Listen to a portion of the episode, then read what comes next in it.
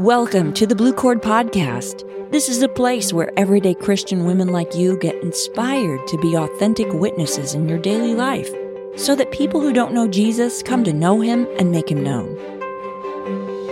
Hey there, Blue Cord friend. Lately, I've been having some rich and deep conversations with Blue Cord friends about what God has been teaching us about knowing God and making him known. One of those women is today's guest, Laura Woodworth. She's an award winning writer, screenwriter, producer, and director, and her new devotional, Through the Valley, debuted as number one new release in religious faith in the first week. Laura, welcome. It's so great to have you back as a guest on this podcast. It's wonderful to be here, Karen. Thank you so much for inviting me. I love what's happening through the blue cord. Oh, yes, me too. It's so exciting. So, before we dive into our topic today, tell us a little bit about what prompted you to write Through the Valley. The full title is Through the Valley Move Your Life Forward in God. And what I was seeing, even years out from the pandemic, many people are still trying to get their bearings whether they lost their jobs or not, whether they got COVID or not. It's like people are still trying to find their way through this quote, new normal. Yeah. And so I wrote this devotional as really a compassionate hand up or a friendly push to help people get their life back in gear with renewed vision for what God really has for them in this season of their lives. I love it. And I know that's exactly what it does. It's been really exciting to see you go through this journey to write the devotional and then launch it for just such a time as this. And so I would love for you to share today with our Blue Cord friend about how God first stirred your heart for non believers, because I know you have a real heart for the nations who live among us. And I'm so curious if there was ever a time when maybe doubt or unbelief impacted your own Christian witness, or have you always been so bold? That's a wonderful question. And Karen, from the moment I first encountered God in a personal, tangible way, I have had a desire to share what I've found with other people. Mm. So I was 18 when I met him and I'd grown up in church and I knew about God, but I never really knew him. And I met him when I was 18 years old and immediately I wanted to share this newfound Christianity with people around me. So I'm 18 years old. I'm just out of high school, really. I'm yeah. in college. But I did the only thing that I knew to do to begin with. And that was I went and bought some Christian tracts and uh-huh. I went back to the high school that I had graduated from. And I stood on the corner as the kids were being released from from classes and I handed out tracts. Check and you I out. invited people, these high school students, I invited them to enter into a relationship with God like I had.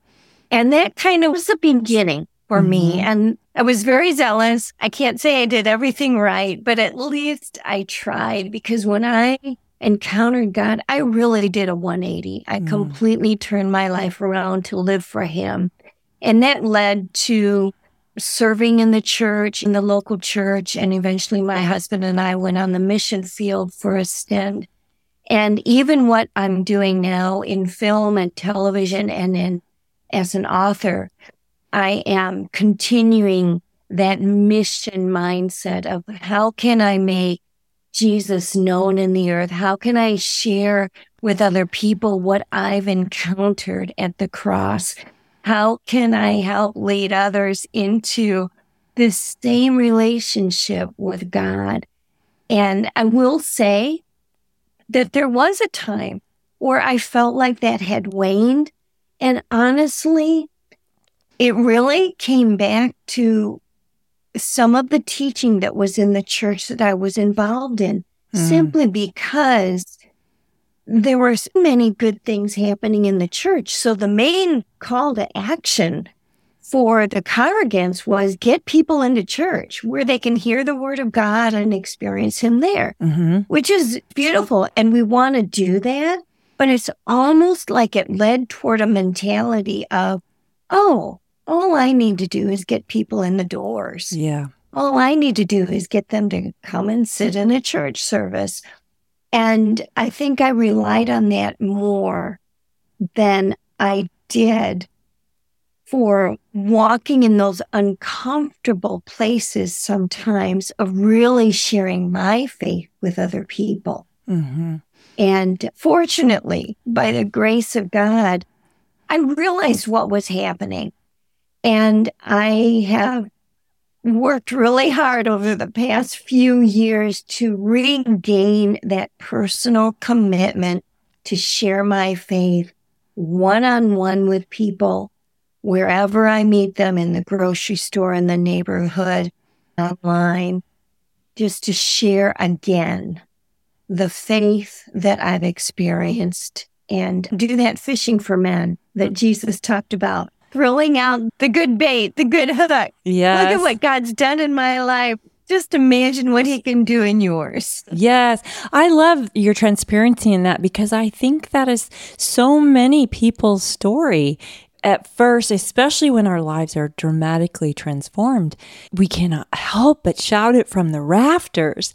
And then as we begin to grow our faith and get plugged in, sometimes we enter that stage where we're lukewarm. And I think part of the biggest challenges is realizing that's happened and then evaluating, wow, if that's me, now what do I do? And so Mhm. you shared some really good steps about that. Let's talk about this. I know, especially for myself personally, there's been a direct correlation between how deeply I know and experience God in my own walk with Him and how I make Him known, like a direct correlation. So, how is that relationship with God impacting impacted how you share your faith? I've said this before in other realms, and it's just very true and dear to my heart. Without God, I am nothing. Mm. With Him, I can change the world. And I strongly believe that. Who am I? I really am nothing. I'm a woman who's doing my best to live for God, doing my best to raise my family. But I know that if I don't have God in my life, I'm not going to be able to accomplish those things that are maybe are on my heart or that I know I should be doing. And so I've lived my life for many years with just a regular routine of daily times with God. And for me, what that looks like is a cup of tea sitting at my kitchen table with my Bible open before me and with a notebook and pen in my hand Mm-hmm. because I expect to listen to God. I'm there to pour my heart out to God, but I'm also there to listen to God and to hear his commentary Yeah. on life, his commentary on how I should manage this or that. And so I very much base my life on the word of God and just spending time in the word and meditating on it and then doing my best to live that out. But again, with a complete reliance on God because without him, I am Mhm. nothing. Yes. But with him, I really can change the world. I can change my neighborhood. I can change that spiritual sense within my city, even Mm. if I put God first in all that I do. Amen. That's my own experience too. The more deeply I am dwelling and marinating in and listening to God's word, it's absolutely transformative and brings a kind of boldness that doesn't come in your own personal walk. Let's take a quick break for me to share some big news. If you've been loving this Blue Cord podcast, then I think you're going to love our Blue Cord Women's Conference coming on September 29th and 30th in Dallas, Texas in 2023. Now, that's the last weekend in September, so mark your calendar now so that you can make plans to join us and maybe even come with a carload of friends. More details will be coming soon, and we're going to be needing volunteers to help with that. So if that's something you'd be interested in, just drop me an email to Karen, K A R E N, at ihopeministries.org. Thanks so much. Now back to the program. Laura, I just got back from a trip to the Middle East with a group of blue cord women. And one of the things that really struck me this time is this the larger the world that we live in, meaning the more we're bumping up against others' faiths and cultures and experiences that are very different than our own, the larger our faith life grows. And then the more courageous and confident we become at sharing mm. Christ. And I think this has been my experience. I don't think that we can grow our faith to maturity when we spend all of our time in these safe little bubbles or circles with fellow believers. And I know you've experienced this too. I've had those opportunities to write and reach literally hundreds of thousands of people through the internet, through an article or a YouVersion Bible devotional plan. But what I found widens my world the best is simply by having an awareness of the world that's around me right now. Mm-hmm.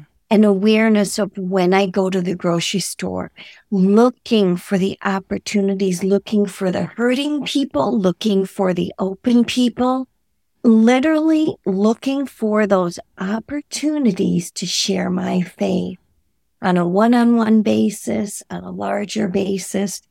And I think if we have that sense that God has a purpose for us on this earth, He's put us here to encourage and inspire the woman in the cubicle next door to us or the young couple across the street from us in the neighborhood.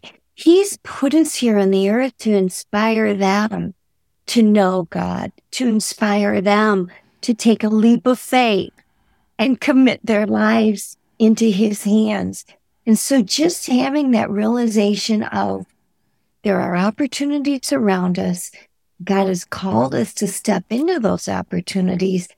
And it's almost like as soon as we'll take even a tiny step of faith in through the door, mm. it's like God just rushes in to be right there with us and help us share a good word, help us share a kind thought with someone. For me, widening my world begins with just having an awareness of the world around me right here and now. Mm-hmm. And then it, what happens when you throw a, a stone in a pond? It just kind of ripples out from there. It's almost like your step of faith into the world around you ripples out from there and opens up and expands your horizon. Oh, for sure. As you were sharing that, it makes me just think very practically. It's like we're wired to focus on the things we need to do for our families, at the grocery store, at the dry mm-hmm. cleaner, pick up this, that, or the other. And we're always in very internal focus. But what you're talking about is a very external focus. So God so loved the world, right? God's always working on people all around us. So how do we then shift our focus from our internal world to the external world in a very intentional way. And that, to some extent, means we have to pick up our cross and do some things that are uncomfortable outside of our own personal agenda. And so mm-hmm. I'm just curious, very practical ways. How do you do that with more intention? I think it comes down to putting a requirement on our lives, us putting the requirement. God will love us no matter what we do. Right. He'll love us if we never share. He'll love us if we speak to thousands and millions. But it comes down to putting a requirement on our lives. For example, our church had beautiful signs for Easter, like the kind of signs that you put out in your yard mm-hmm. to say, we're having an Easter service here the times. And it's just a fun way. It's a passive way to invite people to church and let them know that, hey, if you want to find a church to go to on Easter, here's one you can attend. And we brought one of those signs home, but I had put a requirement on my life. I'm like, if I'm going to stick a sign in my yard about a church service, I'm going to also go to all of the neighbors around me and personally invite them. Yeah. I'm not going to rely on that nice little sign in my yard to do the work of evangelism for me. And stepping into that uncomfortable, sometimes awkward space, when I made myself do it. And maybe what we normally do is just wave over the fence or wave as we're driving by. And it turned into a wonderful adventure as I got to know my neighbors, got to know some of their needs, some of their joys, and I was able to share in those. And it's not like I went out and prayed with each neighbor. However, there was one neighbor that I did pray with mm. and that I have an ongoing relationship with now simply because I put a requirement on my life to go out and share, mm. share the joy. I love it. A requirement on your life. Another way to say that is I built in a rule for my life, or it's an intentionality about how you live your life, which is really incredible when you think your kids are watching you build these rules in, and you may not even be realizing how deeply it impacts them.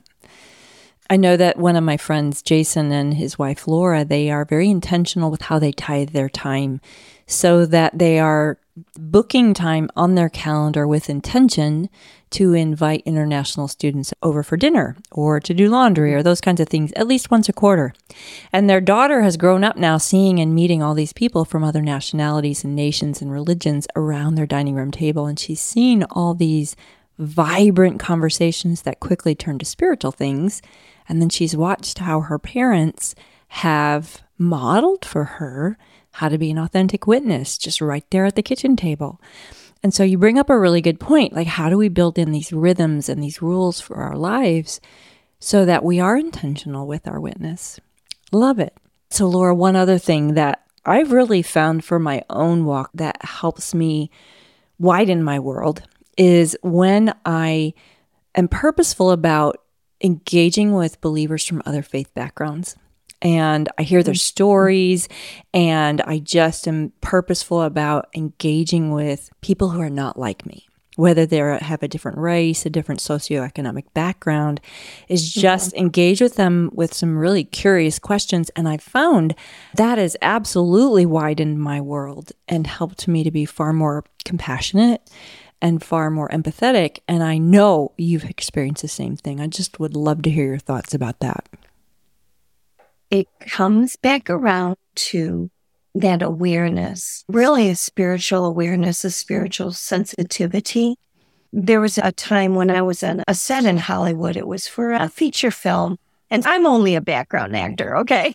but you're sitting in the makeup chair, and I had a wardrobe and makeup person who was taking care of me, and she had tattoos mm-hmm. all over her body. Now, I do not have a tattoo, and that's outside of my realm. Mm-hmm. And I could have just kept silent. I could have made a comment, but instead I simply asked the question Is there a, a significance to your tattoos? Yeah. And she told me the wonderful story of how when she was a little girl, her family had planned a birthday party for her at Disneyland. And they, as was the custom, invited everybody in her class to join her for this special outing. And it's really a pretty big deal to go to Disneyland. Yeah, it is. And so the day came and no one showed up. Oh, no. Not a single one of her classmates showed up. And ever since that birthday, her father has made a point of taking her to Disneyland for her birthday, but it's a daddy daughter date. They make the most of the day. Mm. And they've done that for years and years. And what she began doing is tattooing Disneyland characters all over her body. Oh my gosh. and marking two things, reminding her of the unkindness of world, but also reminding her of her father's love. Mm. And it was a beautiful story, and I would have never heard it if I hadn't simply asked. Yeah. And shown interest in her life. And we had an interaction, and it didn't go real deep, but I was able to empathize with her and show her that I cared. And sometimes that goes a really long way in a person's life, especially when they run into the cruelties of the world sometimes just to have another person who sees them and cares and starts opening the door into their life, that can pave the way for salvation. For sure. As you were sharing that, it made me think about how we as believers are called to be light bearers. And so, in that specific instance, you are a light bearer, and each one of us can mm-hmm. do that same thing. Any last words? Anything else on your heart related to this topic? I want to share something from one of the last chapters in my devotional book, like Through the Valley, Move Your Life Forward in God. And it's a story, it's called Another Opportunity to Believe. And it's a story in the Bible where Jesus and his disciples were in one city and the Pharisees were after Jesus. It was a very dangerous time. And as he was really being hunted down. Mm-hmm. And the news came from Judea that Jesus' friend Lazarus was sick. And mm. Lazarus' two sisters begged Jesus to come because they knew that his healing touch could save their brother. But he stayed where he was for two more days. And here's what's interesting the disciples didn't prod Jesus. They didn't say, Hey, shouldn't we go? Mm. They did not urge him to go back to the city because they knew there was a price on Jesus' head back in Judea. Yeah. And who knows what would have happened to them if they had gone. Right. And it was a moment of hesitation for the disciples. They could have encouraged Jesus. They could have said, Yeah, let's go. But instead, they just kept their mouth shut. Mm. They didn't mm. want to go in that dangerous, uncomfortable place. And Jesus finally replied to them and he spoke to them and he spoke to their fear and he said, Lazarus is dead. And for your sake, I am glad I wasn't there because this will give you another opportunity to believe in me. And those words, another opportunity to believe in me, when they were hesitant, when they were fearful, when they were not going to go, Yes. Jesus is giving them another opportunity to believe, to see a miracle. They finally went and they saw the miracle of the dead raised to life. And for us today, I think if we can just move past our hesitation, if we can move past our fear, we'll have those opportunities, those God given opportunities to believe and to see what Jesus can do in the life of another person. That is such a beautiful picture. To wrap things up today, Laura, thank you so much for joining us. You've given us a lot to think about. So I want to hold just a few minutes here to think through again some of the big themes that you shared today. I especially love the story of Jesus raising Lazarus from the dead. In fact, I've been I've been marinating about that specific verse all week long, and I have been praying that the Lord would give me those kind of awe-filled eyes as I look around. I imagine the people must have felt as they watched with awe as Lazarus got up and walked. And yes, yes, so, and what an amazing moment, right? I know. And sweet Martha, who says to Jesus, Of course, I know you're going to raise him in the last days. And Jesus says to her, basically, I'm paraphrasing, everything is possible through God. So, what a good word in closing today. Everything is possible with God. And we just rely and trust in him. And look for the people that we can have compassion with all around us. Doesn't have to be big sweeping things. It can be small things. That's very good. That's so true. So good. So, my blue cord friend, I just want to invite you. You can take your learning deeper on this topic by reading the blue cord, and I encourage you to get Laura's devotional. Laura, why don't you tell us again how they can get that and where they can find it? If you just go to laurawoodworth.com or throughthevalleydevotional.com. You can find all about it, and it's available in all your favorite bookstores. So great. If you get it, please come back to me on my website and let me know what you think. I'd love to hear thoughts and comments. Absolutely. And hey, if you'd like to get more inspiration and tips and stay plugged into all things Blue Cord like this, more tips and ideas for being a bold witness in a dark and dreary world, I encourage you to sign up for our weekly e newsletter. You can do that on our website, thebluecord.org. And we're closing out this season four. We only have just a very short amount of episodes left before we take a break for the summer. So I thank you for tuning in, and we'll talk to you again next week. Thanks for joining me. I'd love to know more about you and how this podcast is serving you. Make sure to sign up to get our weekly emails on the website at thebluecord.org. Then, when you get an email from me, you can jot me back a note. If you're enjoying the Blue Cord podcast or the book, would you post an online review so that others know what to expect? That would mean a lot. Thanks so much. Have a great week.